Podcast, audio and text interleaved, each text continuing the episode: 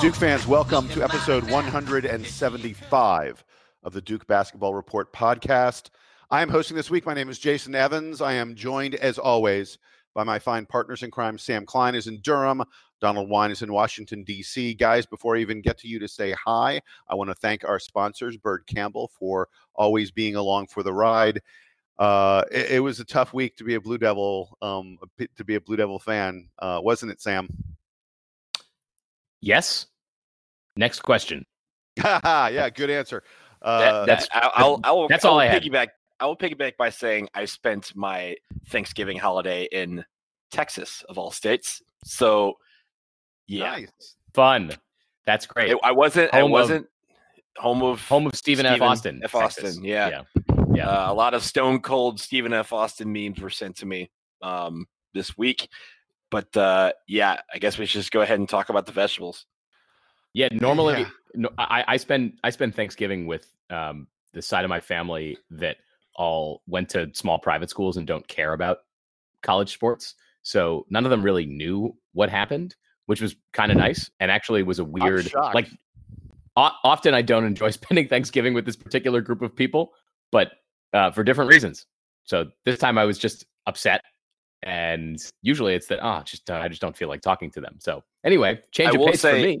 I will say that because this game that game was on acc network extra it which means that you had to a had the acc network and b had the extra uh, on espn3 my parents didn't actually get to see the game as did most of, neither did most of the state because uh, texas for the most part the cable channels don't have acc network. So I guess that's some saving so, grace.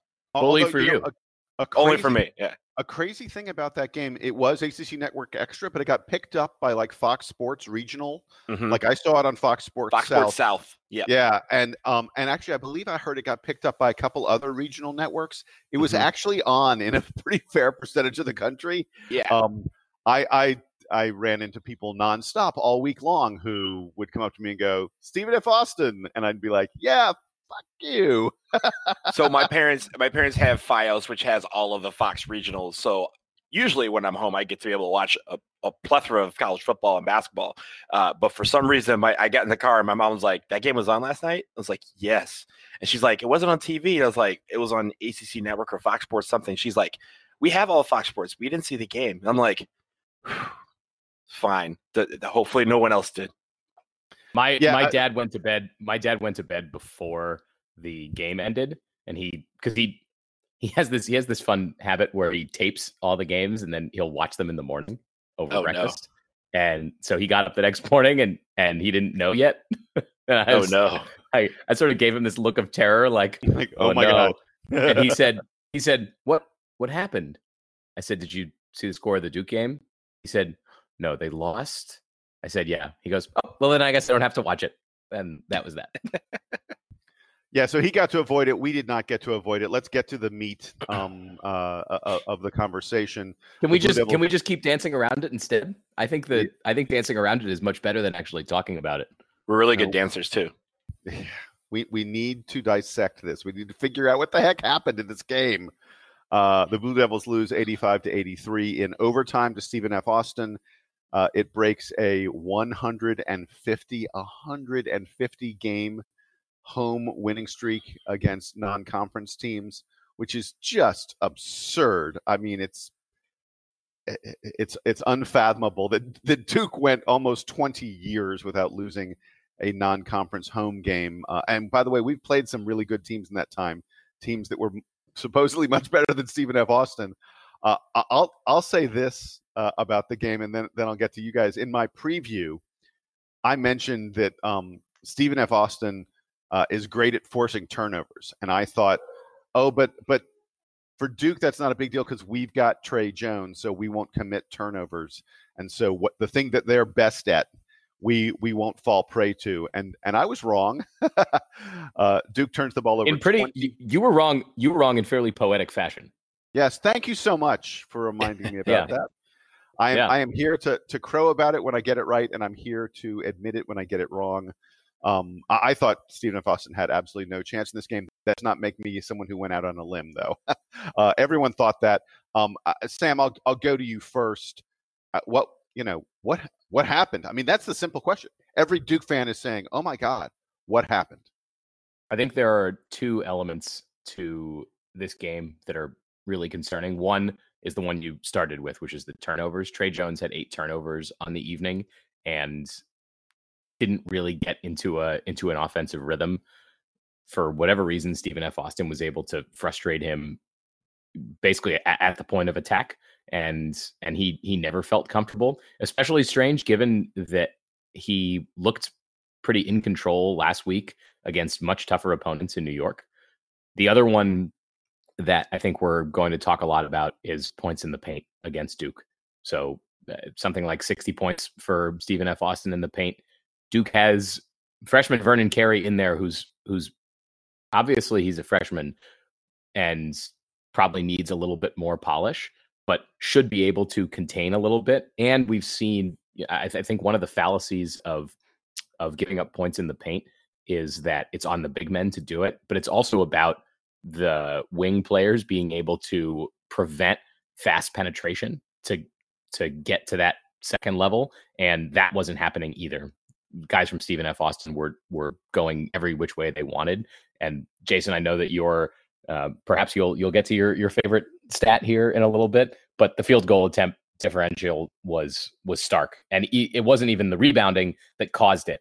So um, yeah, well, those those points in the paint were were a huge uh, were a huge differentiator for for the Lumberjacks. So so let me let me jump in really quick and, and let's talk about the field goal attempts because at the half, um, with Duke leading forty five to forty, uh, I was thinking this would be another of these sort of typical, and I sort of talked about this. I think it was on the last podcast. One of these games where it stays kind of close, but you feel like, oh, Duke's not really all that threatened, and in the end, they end up they end up winning by 8, 10, 12 points in a game that you're like, oh, I thought they were going to win by 20, but it's not it's not that huge a deal. Um, but but at the half, with us leading 45 to 40, I, I I actually took a note to myself that Duke only had three offensive rebounds in the first half, and we had 11 turnovers in the first half, and as a result, we had been outshot 34 to 26 on field goal attempts and and as you guys have noted repeatedly that is one of my favorite stats. One of my favorite keys of success is getting more shots than the opposition. And i was like wow we were we were outshot by 12 but i went oh you know what? Uh, it's kind of okay because we we if you also look at the stats we had shot 13 more free throws than they did. So so the impact essentially was yeah we were shooting less but a lot of that was because we were going to the free throw line. That, that doesn't count as a field goal when you take a free throw um, but we'd been 13 of 16 on free throws in the first half. We were hitting our free throws really well. So we had this lead. And then in the second half, we didn't hit our free throws at all. 11 of 24, I believe, was the number. 11 of 24 on free throws in the second half. Like, if we even hit half of our free throws, if we go 12 of 24, it doesn't go to overtime and we win the game.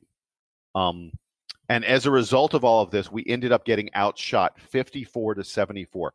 You can't get outshot by 20 field goal attempts and win the game unless you shoot like some absurd, crazy percentage from three. You know, well, as you, you go, say, Duke could have Duke could have done that, but but it was it was that much to overcome all of the other yeah.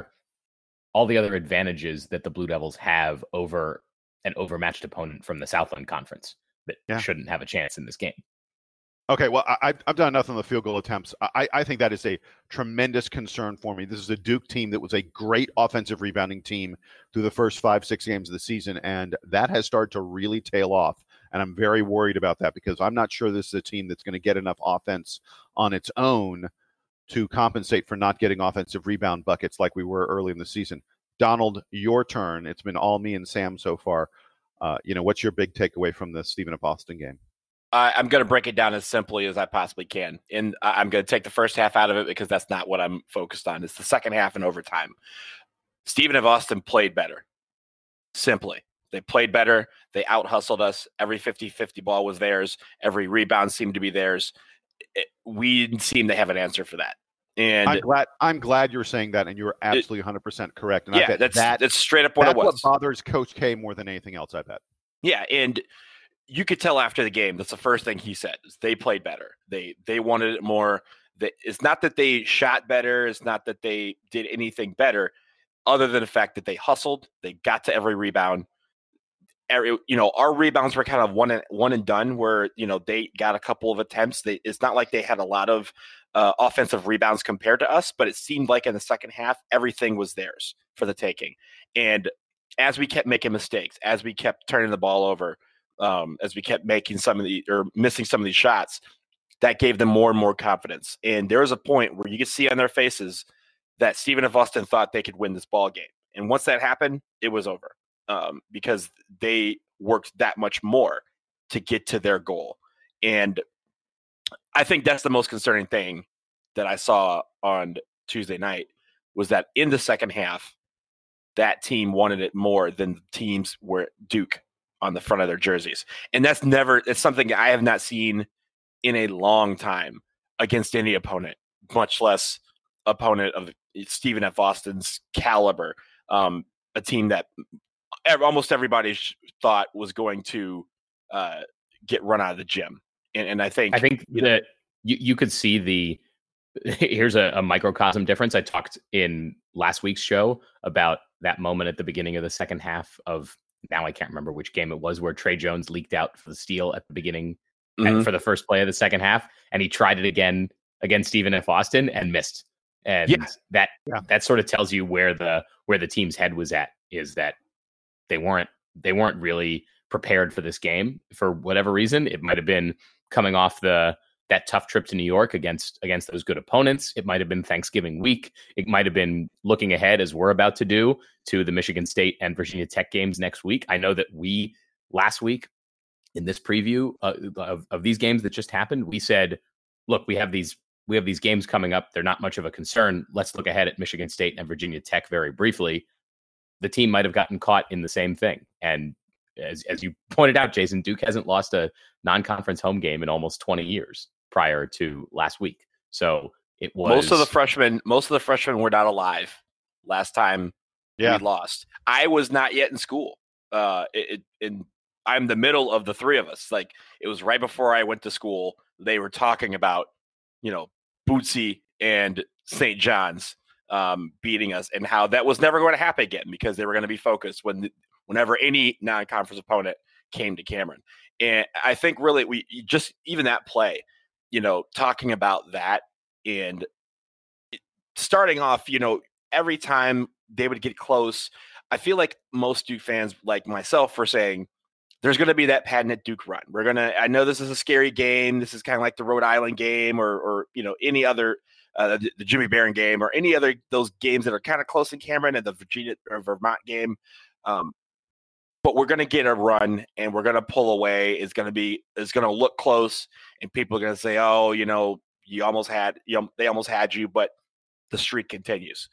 That run never came because Stephen F. Austin wouldn't allow it because of their hustle. And I think that's where it goes down to fundamentally. In second half and overtime, there was one team on the court that wanted it more than the other, and that team was Stephen F. Austin. And I think that's why they won the ball game. Oh, oh, you know who made the run? It was Stephen F. Austin that made the run because mm-hmm. there was that look, look in the first half with nine minutes left. Duke leads 33 to we uh, Matthew Hurt makes a layup and Duke leads 33 to 18. And I absolutely 100% thought okay, we're on our way to winning this game by 30. I mean, uh, we're we're up 15 on a team that's that's not ranked in the top 200 nationally. This is what always happens. That that uh, you know Duke is going to win this game going away, and suddenly in the span of like maybe a minute, um, they got uh, I want to say they got three steals in a row or, or something like that, and Kevon Harris who uh, made three consecutive layups. Um, and as a result, they, they were back in the game. And suddenly, rather than it being 15 points on its way to being 20 to being on its way to being 30, uh, you know, suddenly they they were, uh, you know, they cut into it, and it was less than a 10 point game. And you sort of saw in that moment, I think, that Stephen F. Austin realized, wait a second, we we can play with these guys. Um, and and I I would ordinarily expect Duke to take it to them you know, in a moment like that, okay, we've got them down, let's finish them. Um, and and we absolutely didn't. And uh, you know, Donald, you talked about the hustle and and determination. Um, I, I you know, I, I, am I am seeing from this Duke team some things that really concern me in in terms of hustle and effort and killer instinct. Um, it's a young, it's a very young Duke team. And by the way, that Stephen F. Austin team was very old, all juniors and seniors. Uh, Do- Donald, finish it off for me, and, and then let's move on to the Winthrop game. What, what's your final word on this contest? Yeah, so I'm going to talk about I think the play that kind of defines this game and why this this hopefully won't happen again the rest of the season, but also uh, a positive that came out of it. And I'm talking about the final play. The final play breaks down everything that we have just said was wrong with that game in one play. We try to go for some lackadaisical play after Coach K drew up a play. They ran it lazy. They got a terrible shot, and then Kane ran with the well, ball. They, they did not. They did not get the shot. They didn't get off a shot. Well, I mean, they got the first shot off, and then they got the. I'm sorry, that was oh, the okay. end. Yeah, they got the yeah, first yeah. shot off. Then they tried to come back out and do it again, steal the ball, and Kane runs the length of the floor past everybody and lays it in as as the buzzer sounded. I think that play, like, it's one thing. Someone on Twitter said it's one thing if we got beat by five or something like that, but we got beat on a buzzer beater in our own gym by a, a Cinderella opponent, and that's something that's going to be relived over and over and over. But the play itself was basically defined the lack of hustle that we had the entire second half and overtime because that guy wanted the ball, he wanted to score, and he got it off just before uh, the time ran out. But the one positive that I got of it is hopefully one, hopefully we can look at this and Coach K can look at this as one of his defining moments, you know, losses in his career that he said, Hey, this will never happen again. We will never have a team that plays like that ever again. But also I think it's it's one of those things to point out that Kane had a had a remarkable game. And afterwards, because of his heroics, people learned about his story. I, I don't know if you get, we are going to talk about this in parting shots. I think it's good to do it now. The fact that he is from the Bahamas, that they went through a lot with Hurricane Dorian, and that his family lost just about everything. He had a GoFundMe uh, set up by the university to help his family out. At that time of the game, it was only at like fifteen hundred dollars, and now it's at like sixty thousand uh, dollars because a program defining win like that not only highlighted the program, but it highlighted the players within it. And I think if there is some positive that Stephen F. Austin played well enough that people are always going to remember that, and not just in Nacogdoches, Texas, but in the Bahamas as well. Um, so I think that was something else well deserved, and uh, it, if it brings some attention to some you know plight that is uh, in need of fixing, um, then I think that was somewhat worth it in the end, if that makes sense. But uh, there was yeah, there was a weird there was a weird sort of positive energy about the whole thing after the loss, even though it was so bad for Duke.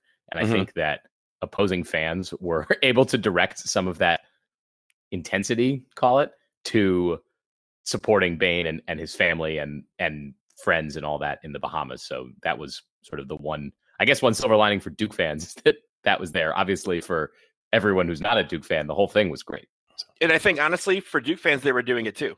They they were saying, "Hey, it, they were they earned it, they deserved it," and that kind of it kind of keeps the haters at bay a little bit. I mean, obviously they were all over the place, but it was more about, "Hey, we know we lost. We know we deserve this guy right here just won the game and he deserves it." And on top of that, check this out. And and I think stories like that are going to live on and uh, it's unfortunate that we are at the opposite end of it So you know we obviously don't like doing that but um, i do think that stephen f austin's play deserves the attention that it got and and that is why uh, on our end that was concerning but for them hats off to them all of them because they earned every bit of that victory. Which uh, isn't to I- say that we're not excited to that that, that we are eh, sorry it's not to say that we are excited to continue seeing the replay of the final play of the game for Right. years and years to come. I'm not thrilled about that but something something good i suppose came out of it Uh, by the way, I heard that Nathan Bain's GoFundMe page is over a hundred thousand dollars at this point. yeah it, is- it and that, I- like mean- it, it was like 2000 or so like 1500 before the game started no one had even heard of it and it was it was one that was set up by the university and you know the local community donated but no one had ever heard of it So now that everybody's heard of him, he is, you know, that is being attend, you know, getting the attention it deserves as well. And uh, I, I think that's great. Yeah, and and uh, by the way, it's it's for a really good cause. I mean, the the devastation that the Bahamas suffered uh, as a result of the uh, uh her was it Hurricane Matt? God, I can't believe it was uh, Dorian.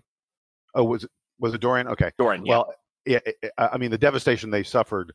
Um, it, it was kind of hard the day after the game, hearing so much about Nathan Bain and the and the GoFundMe page. It was hard not to feel like you know what if we have to lose we, we kind of lost for a good cause. So that's that's not a not a bad thing. And Donald, I'm glad you brought that up.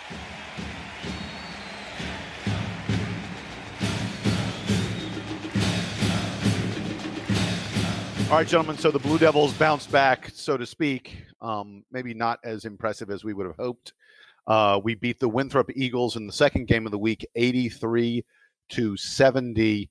Um, it was a game that was somewhat marred by Cassius Stanley uh, hurting. Uh, it looked like his, I believe they say it's his calf or his hamstring, uh, a muscular injury. Um, it, it, was a bad looking injury, though, and, and certainly looks like it will have him out um, for a while, although uh, um, not, you know, it looked like it could have been an ACL, which would have had him out for sure for the whole year. And, and um, uh, it, it, does appear that Cassius Stanley, we hope, will will get to come back at some point.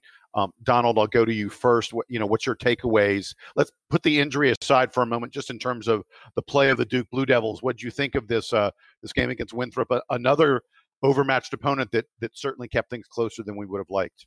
Yeah, well, I think Winthrop saw the game that we were just talking about, and they said, "Hey, if they can't, if they could do it, why not us?" Right? And, and they came out firing. I think they again, the hustle was there for for Winthrop, and at times for us it was lacking. The defense that we had come to you know see was very good in the first few games for us wasn't there.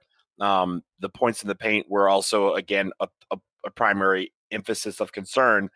It, eh, and really, when when Stanley went out, I, I I was driving home from dinner, and so I was listening to it, uh, and I just turned it on when uh, Jason, we were in our chat, and you told us uh, he's he's done. It might be an ACL, and I was just like, what, what did I miss in five minutes? Um, it seemed, but I, I think it was good for the team to respond to adversity like that because losing Cassius Stanley early in it was early in the second half, I want to say, uh, or I'm sorry, late in the uh, first half, but losing him at that point, he had been our motor. He had been our guy that you know for the from through the first few games was someone we could rely on, especially in the second half for defense, for hustle, uh, for getting rebounds, and also for scoring.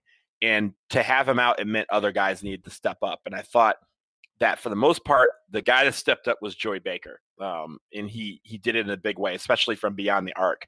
Uh, four for five for him from three. He scored 16 points. Matthew Hurt had 20 points. Vernon Carey had 17 and 10 those are the type of performances you want to see but it, it's the hustle and it's the hey you're not you're not winning today. That sort of attitude um, that we had to take late in the game to say, hey, you may have saw Tuesday, but this isn't happening again.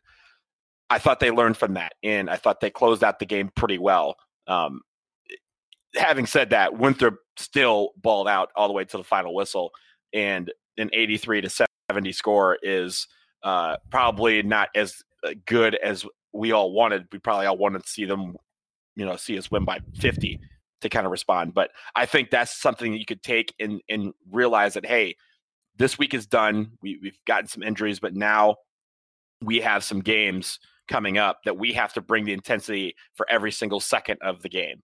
And they can learn from these two games, and especially from this Winthrop game, you can still learn from a win. And I think they're going to learn a lot from this uh, particular win, especially how they battled through the adversity of losing Cassius Stanley in the game.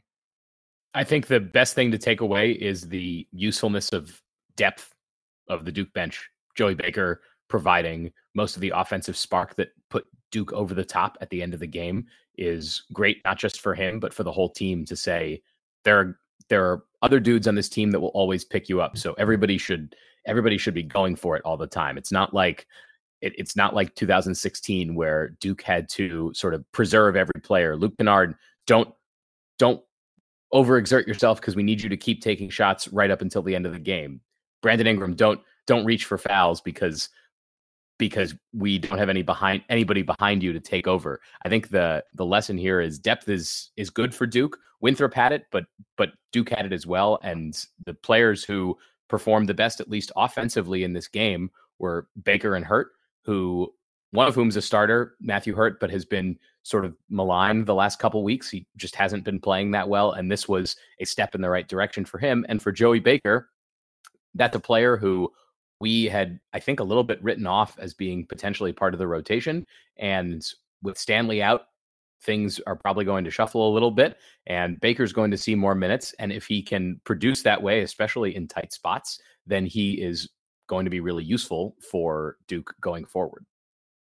Yeah, I, am glad you mentioned both of those two names because I thought that um, Matthew Hurt and Joey Baker. I, I, I, think I, I think I've said it to you guys. I know I said it to some friend. Um, I was like, well, if you had Matthew Hurt and Joey Baker as Duke's two best players against Winthrop, you should go out and play the lottery because you're clearly a witch and you're able to predict the future. right.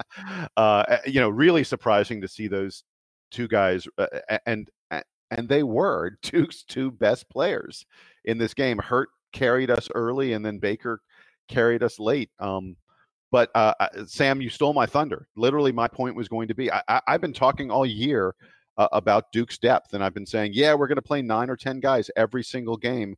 Um, and the tremendous advantage that gives us is you can mess around and figure out which one of those guys is going good. And uh, against Winthrop, Joey Baker was the guy that was going good. And uh, as a result, um, you know, let me ask you all uh, who do you think? I mean, Cassius Stanley is going to be out um, I think they're saying, you know, they're hoping, you know, around Christmas, around New Year, we may get him back. I think that. Yeah, it was a hand. They're saying it's a hamstring injury, and that by January he'd be back. So we're saying yeah. at most four to five weeks. Yeah. Can we right. can we not can we not put these hexes on and just say he's out and and and not try to predict the the return date? I feel like we always get burned as Duke fans on the return date of star players. Okay. Kyrie well, Irving. Officially, he is out indefinitely. That's that's the official word. So we'll we'll just leave it at indefinitely. So, but I was going to ask you guys, what do you think happens uh, in terms of rotations and in terms of starters specifically? Um, do you guys think that Joey Baker moves into the starting lineup? I mean, earlier in the season, I would have said for sure it would have been Alex O'Connell. O'Connell, you know, O'Connell started a, a few games, certainly looked like he was um, uh, you know, one of one of the major rotation guys on the wing. Uh, I feel like I feel like there's a pretty good chance we're going to see Joey Baker um, as uh, as a starter for Duke, considering he was tenth man a couple weeks ago. Pretty remarkable. Um, uh, Sam, who do you think? I think I see Alex O'Connell more because he's he's probably more advanced, sort of in a general sense as opposed to Joey Baker's little mini breakout that we've seen here, which isn't to say that we won't see Joey Baker playing real minutes. I think the other challenge is that the two teams we're about to face this week in Michigan State and Virginia Tech are are perceived to be a lot stronger and and to this point are a lot stronger than the opponents that we have seen. Virginia Tech was not predicted to do well this season, but has had an awesome win against that Michigan State squad. We're about to talk about both of them. I think for playing experienced teams that have higher level talent, particularly Michigan State, you want to put the experienced players in in the best positions here. And that's why I, I feel that O'Connell is probably going to get the start. But I wouldn't be surprised to see Joey Baker, especially if Coach K thinks that he has to sort of micromanage rotations here, sort of to the most recent knowledge, which is I'm, I'm not sure how I feel about that. On the one hand, Duke has all this depth and needs to use it. On the other hand, he sees he sees all the practices, he sees what goes on behind the scenes, and knows sort of who's progressing. So it's going to be either way. It's going to be interesting uh, how the rotations shape out from here. So I I I want to preface this by saying we for those of you out there, we actually got an email uh, earlier this week about this sort of question um, from Ryan Cavazos out of Fort Worth. He he asked, "What time do you think Coach K goes to Jack White in the starting lineup?" And honestly, I think that time is going to be against Michigan State because I think when it comes to the physicality that we're expecting in that game, the the fact that we're going to need rebounding and defense um, to start the game off, and kind of that just that intensity, uh, maybe he goes with one of those. Uh, maybe he goes with Jack White as kind of the leadership, and then brings Joey Baker and Alex O'Connell off the bench. It'll be interesting to see. I think we'll probably see both of those at a certain point over the next few games. But uh, my guess is Tuesday he goes with Jack White in the starting lineup. He trusts him. He's been in the starting lineup before. He knows how to play like a starter, uh, especially and and a guy who knows people coming off the bench. A yeah, guy who can and play we're going to need that physicality. against, yeah, against Michigan State. Um, hey, I'll, I'll toss another one out there. I won't be shocked. Remember who started the very first game of the season? Jordan Goldwire. Um, wh- while I think Joey Baker is is pretty likely to be the guy that gets in there just because he he played so well recently. Um, I won't be shocked if we see Jordan Goldwire uh, because um, uh, guy who has point guard mentality, so he's going to you know take care of the ball and turnovers have become a concern for this Blue Devil team.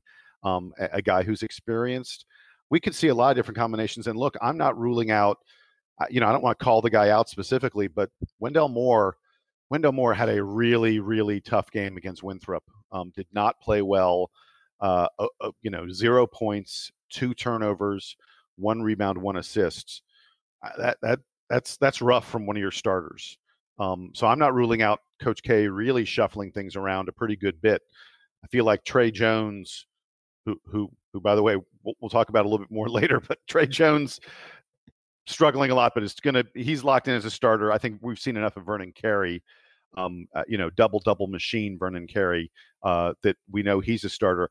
Um, and Matthew Hurt had a very good week.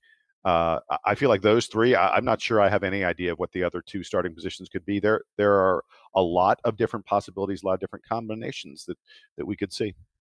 I will say that I assume Coach K's thesis on picking new rotations is going to be fixing the defensive efficiency from last week to this week. Duke's offensive efficiency, according to KenPom, has remained the same, but their defensive efficiency has gotten worse by three points, which is a huge jump just over the course of two games. And obviously, you can see that bearing out, particularly against Stephen F. Austin, but also in a 70 point effort from Winthrop don't be surprised if Coach K is making decisions that are very defensive focused, at least in the short term, to try to right that part of the of the team's efficiency.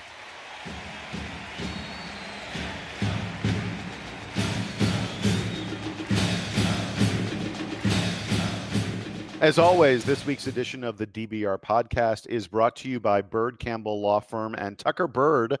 Sent us a note after the Stephen F. Austin loss. Um, uh, Jamie and Tucker have been Duke fans long enough to have seen some uh, very difficult times for the Blue Devils, and and they, uh, like all of us, have have soldiered through. And Tucker Byrd wrote this. He said, "Take heart, Duke fans."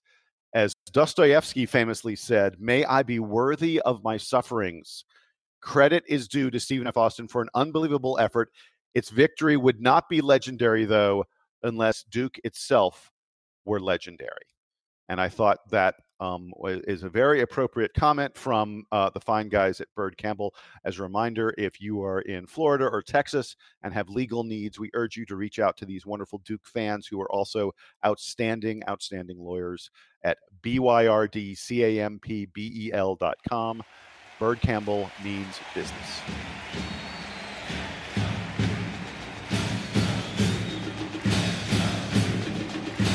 Guys, we uh, uh, will not just be looking back, we need to look ahead. Uh, Duke has two games coming up this week one, a conference game against Virginia Tech, but before that, we have the ACC Big Ten Challenge, and the Blue Devils will travel to East Lansing to play Michigan State, the preseason number one team, who is a team that uh, has had some, somewhat like Duke, some ups and downs this season. Uh, we play them Tuesday. Um, it's in East Lansing, and it's somewhat rare for Duke to have a true road game. You, sometimes in the ACC Big Ten Challenge, when we're supposed to play on the road, we sort of play in like a big arena or something like that, uh, because everyone wants to highlight Duke because we are a big deal. Um, I, I will, uh, uh, Donald. I'll go to you. Um, start me off. What should we be looking for? What do you know about Michigan State? Well, Michigan State, they're they have a great, great uh, cast of people who are experienced and also they're very physical. It's led by Cassius Winston. He's all American. He every you can say what you want about him. He is one of the best players in college basketball. Uh, he's been struggling a little bit this year, but I think so far he is still the go-to guy when it comes to the Michigan State Spartans. But I will say this: this the, great thing about previewing these two opponents that we have this week is that they actually played each other in Maui last week. Um, Virginia Tech actually beat Michigan State 71 to 66.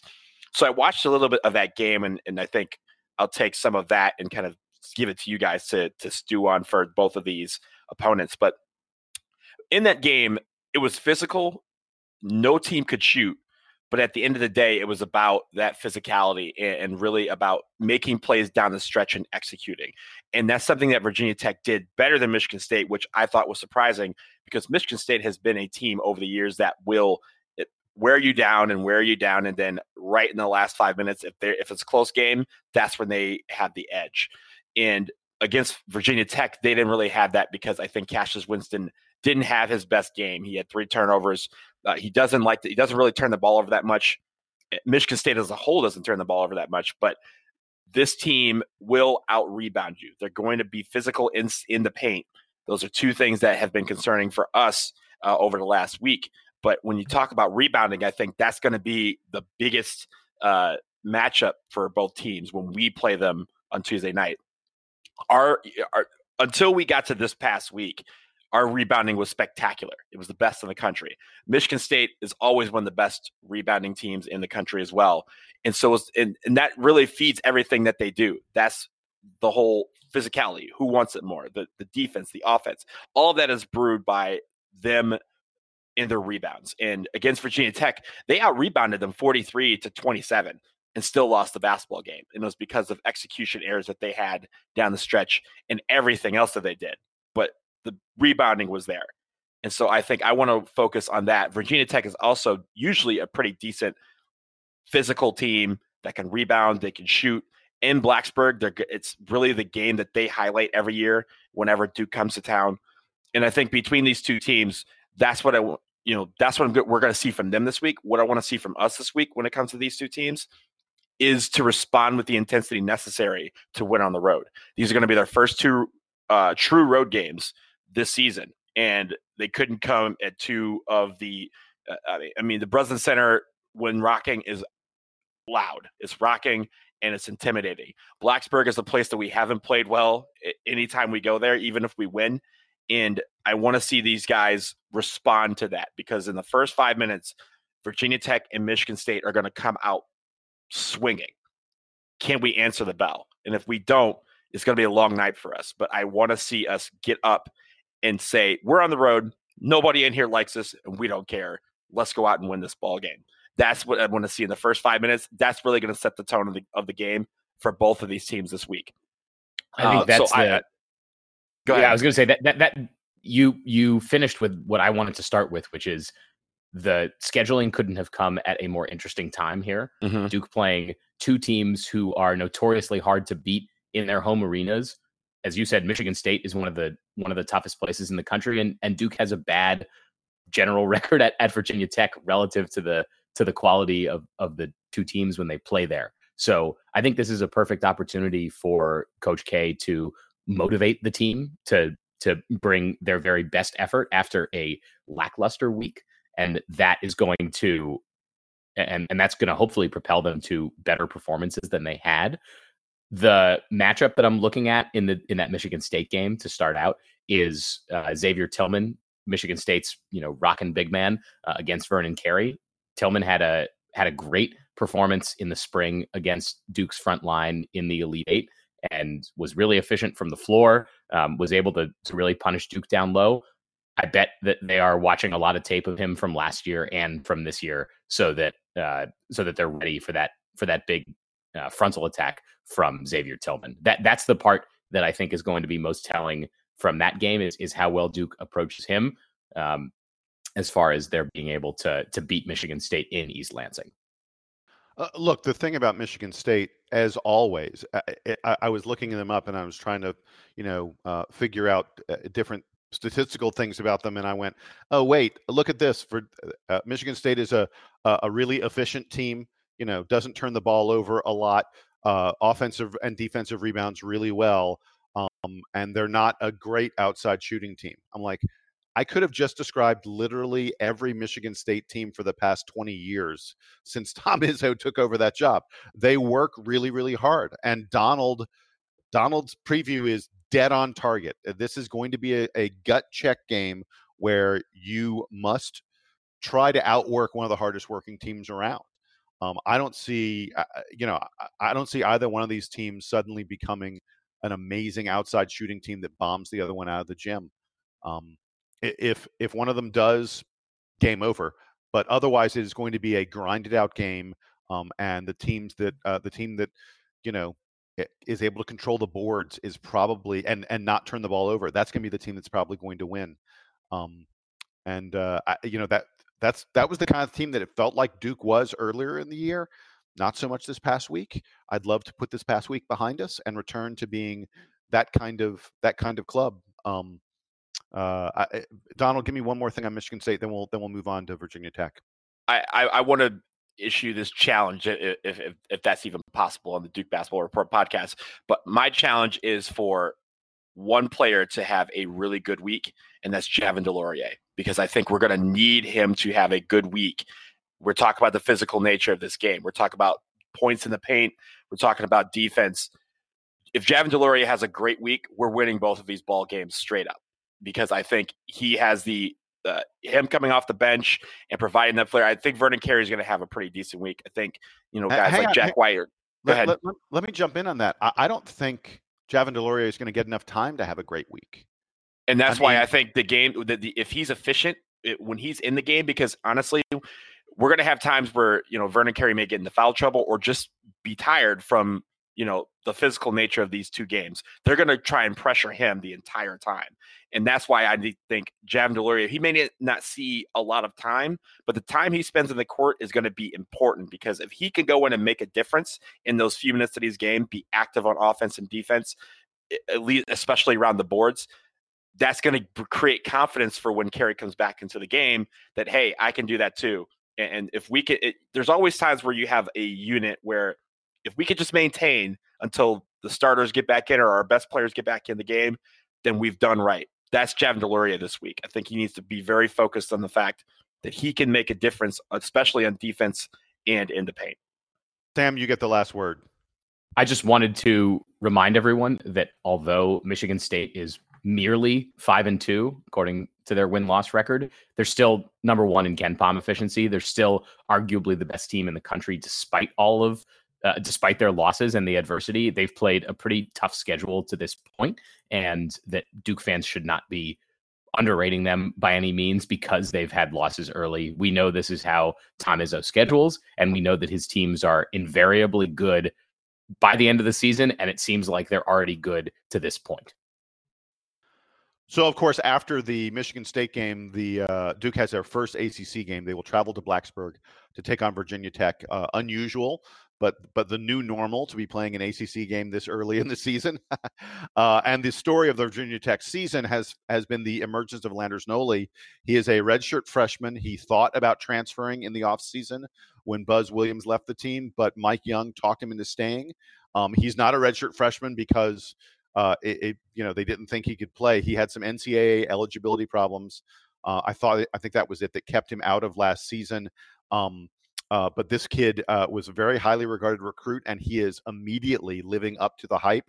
He has been a great outside shooter thus far, and uh, and has been their whole scoring attack um, at at Virginia Tech. This Virginia Tech team lost most of their players to graduation or transfer when when Buzz Williams took off, and everyone sort of thought they would not be very good. But the new coach, Mike Young, who was head coach at Wofford for like 15, 17 years, something like that. Really built Wofford into a, a pretty solid mid major, has done a great, great job with Virginia Tech.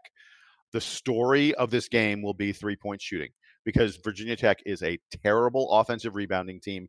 They don't shoot free throws. I mean, they're among the bottom like 20 or 30 teams in the country at offensive rebounding and shooting free throws. They're horrible at both of those aspects of the game. All they do is bomb away from the outside they shoot like the 13th most three pointers of any team in the country, but they make them. They make them at a really high rate. They have three guys who are hitting more than 50% of their threes. They've got two others who are hitting like mid 40s. This is a team that just sits outside and bombs away. Um, and uh, as a result, they're a team that, you know, they are always hot. They could get really hot and they can shoot you out of the gym. Um, Sam, what what what you got in this game? What what what worries you about Virginia Tech? I think you you hit the big one, which is the three point shooting. Virginia Tech wants to run up the score and wants to play the game pretty fast, taking taking shots and then moving to the next possession. So Duke, I think, is really going to miss Cassius Stanley's defense in this game by not having him out there disrupting beyond the three point line.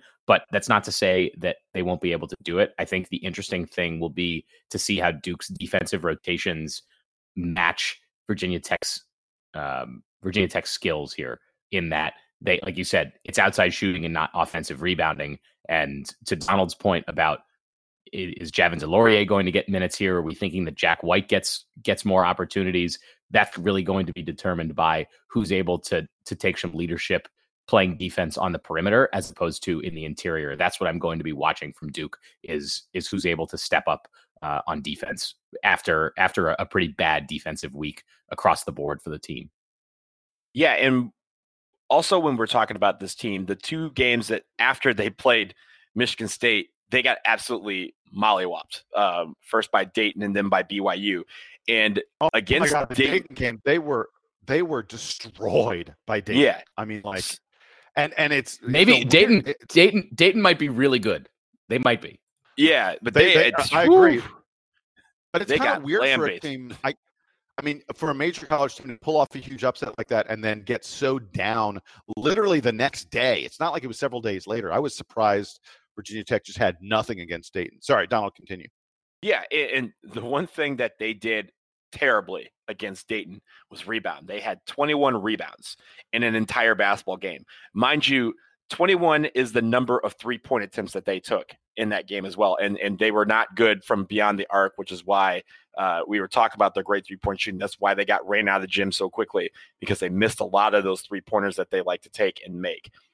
But when it comes to this game, I you know the three point shooting, the defense on those for for Duke is going to be essential. Uh, but also it's about getting them one shot and done. Get the rebound and go because when they don't have the ball, they can't take more three pointers. And I, I think it, they're going to try and shoot us, uh, you know, outshoot us uh, to a victory. And and I think when it comes to being physical in the paint, that I'm talking about rebounds. If, if we don't out rebound them by at least ten. Uh, then we're probably in a very close ball game because it means that Virginia Tech is getting more shots from beyond the arc and chances to catch up or or you know take the lead on us down the stretch. So I'm looking for that. I'm looking for you know of course our shooting should be hopefully will be on point, but I think the really key here he the real key here is can we limit them to one shot on defense, get the miss, get the rebound and and go. So we'll see what happens in Blacksburg on Friday night. But it's one of those games that is made for uh, the ACC to highlight uh, an early December matchup. This is going to be a really good one.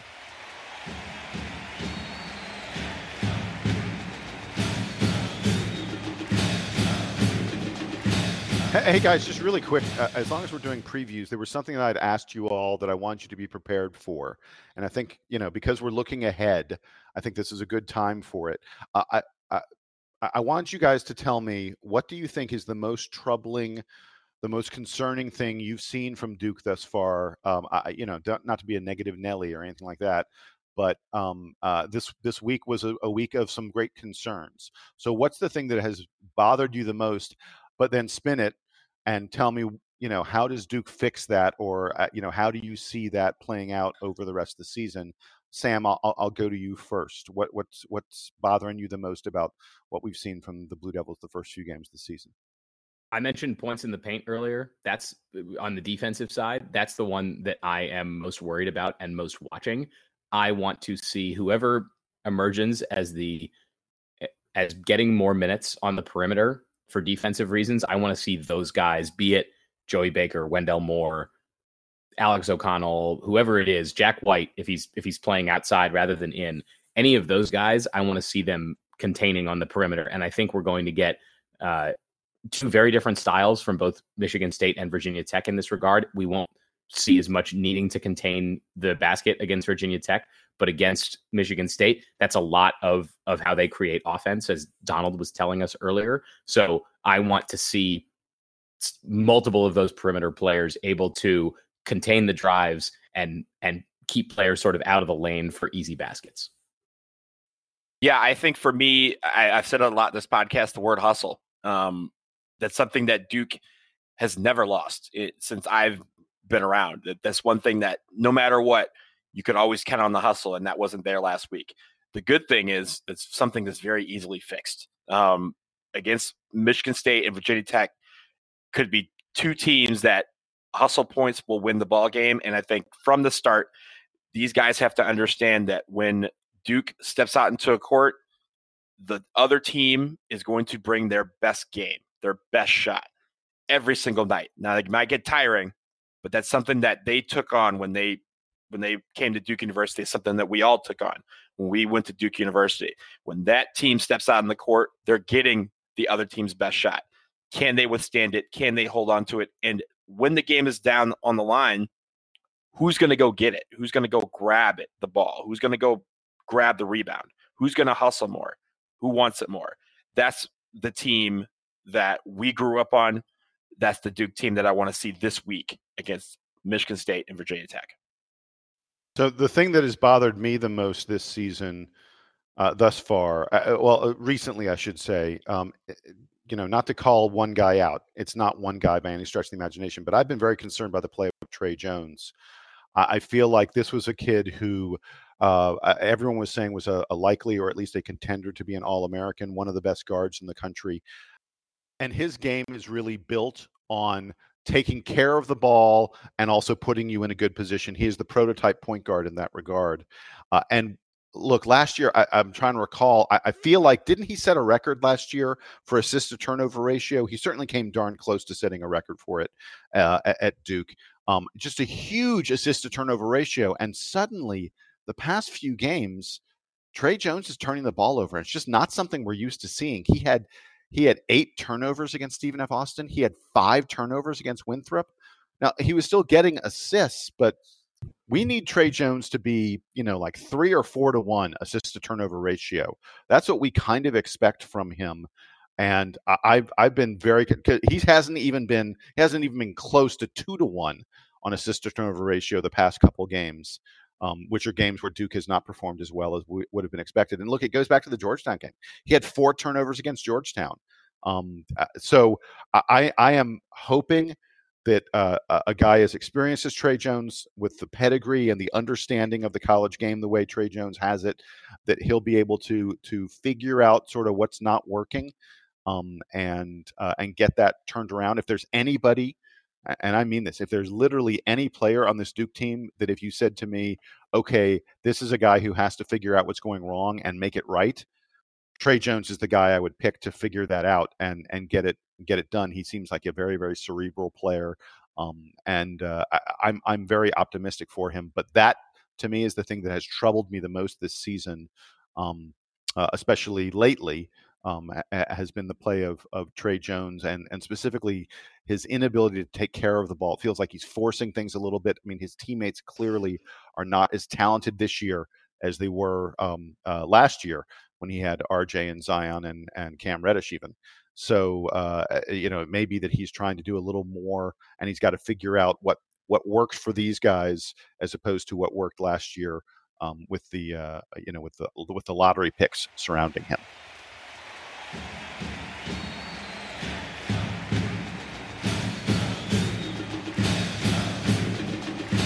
So we're going to quickly get to football because the Blue Devils in their season on a very positive note. They beat the Miami Hurricanes 27 to 17. It was a great defensive effort, 9 sacks for the Blue Devils, which is good because the offense, well, we won't talk about that yet. Um, uh, Donald, I know you have a special interest in a Duke Miami game. Um, the Blue Devils get their fifth win of the season.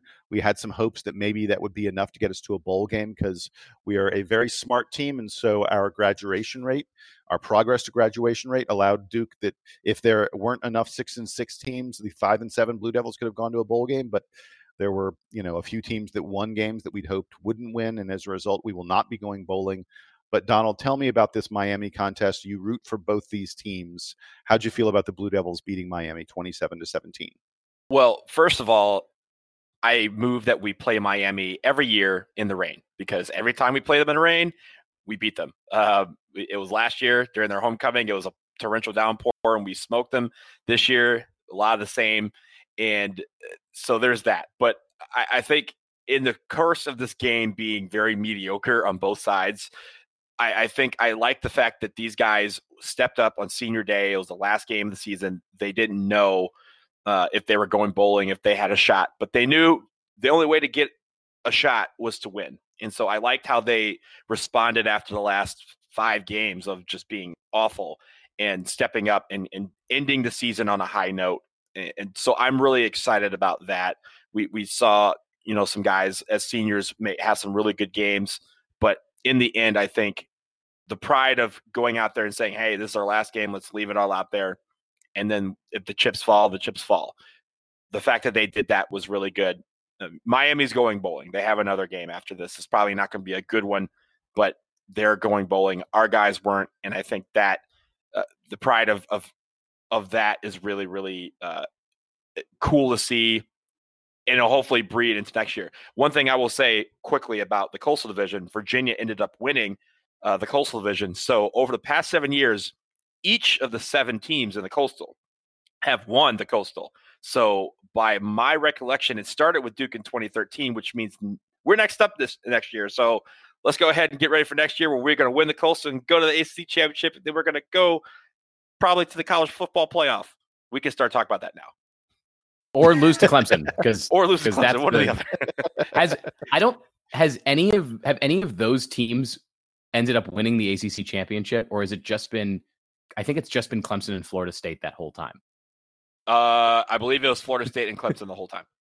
You look it up. You look it up while while while I jump in here. I, I just wanted to to add to add that um, we had we have written off Duke's uh, football team the last few weeks, and it was nice to see them come out with a little bit more fire, especially as you said, Donald, on defense at the end of the season. Here, I think there are a lot of really nice takeaways that Duke can have going into the offseason and trying to retool for next year. It's going to the offense at least is definitely going to look different next year with Quentin Harris graduating. So I think we knew this was a transitional year, and hopefully next year some of those kinks get worked out, and Duke ends up back on the uh, back on the positive side, so that they can end up in a bowl game in 2020.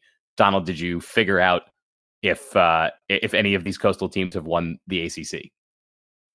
No, they haven't. Um, the, last, the last the last ACC coastal team to win it all was Virginia Tech back in 2010. In fact, the last team from the Atlantic that wasn't Florida State or Clemson to make it to the ACC title game was Boston College back in 2008. Uh, but for the last nine years, it has been Clemson and Florida State dominating the ACC. The Florida State years were 2012 to 2014. As you guys know, that was when Jameis Winston was in town.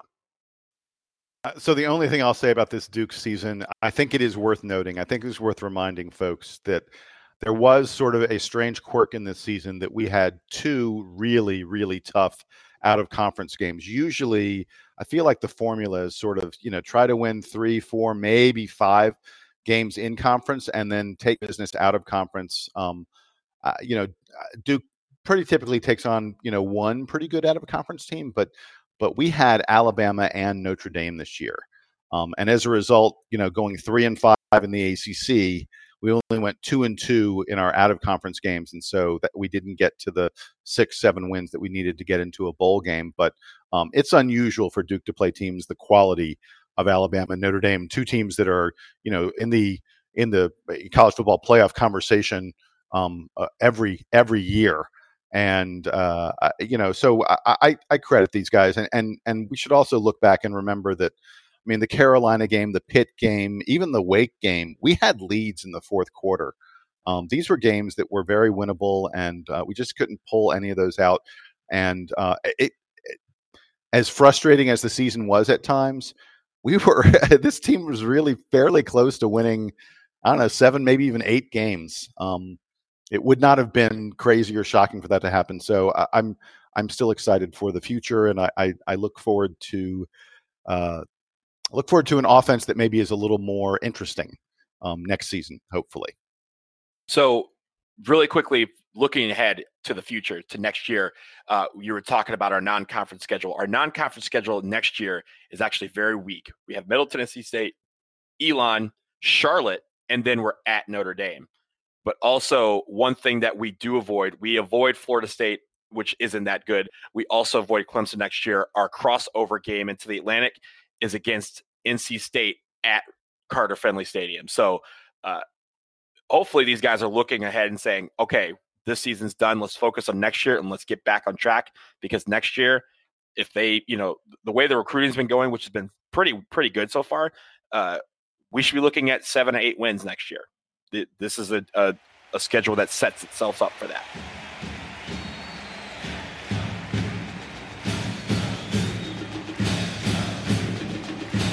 Guys, it is time for our player of the week before we get to parting shots. Sam, I will go to you first. Who do you say was the best player for Duke this week? I don't know if he was the best, but I'll give it to Joey Baker for his clutch shooting at the end of the Winthrop game.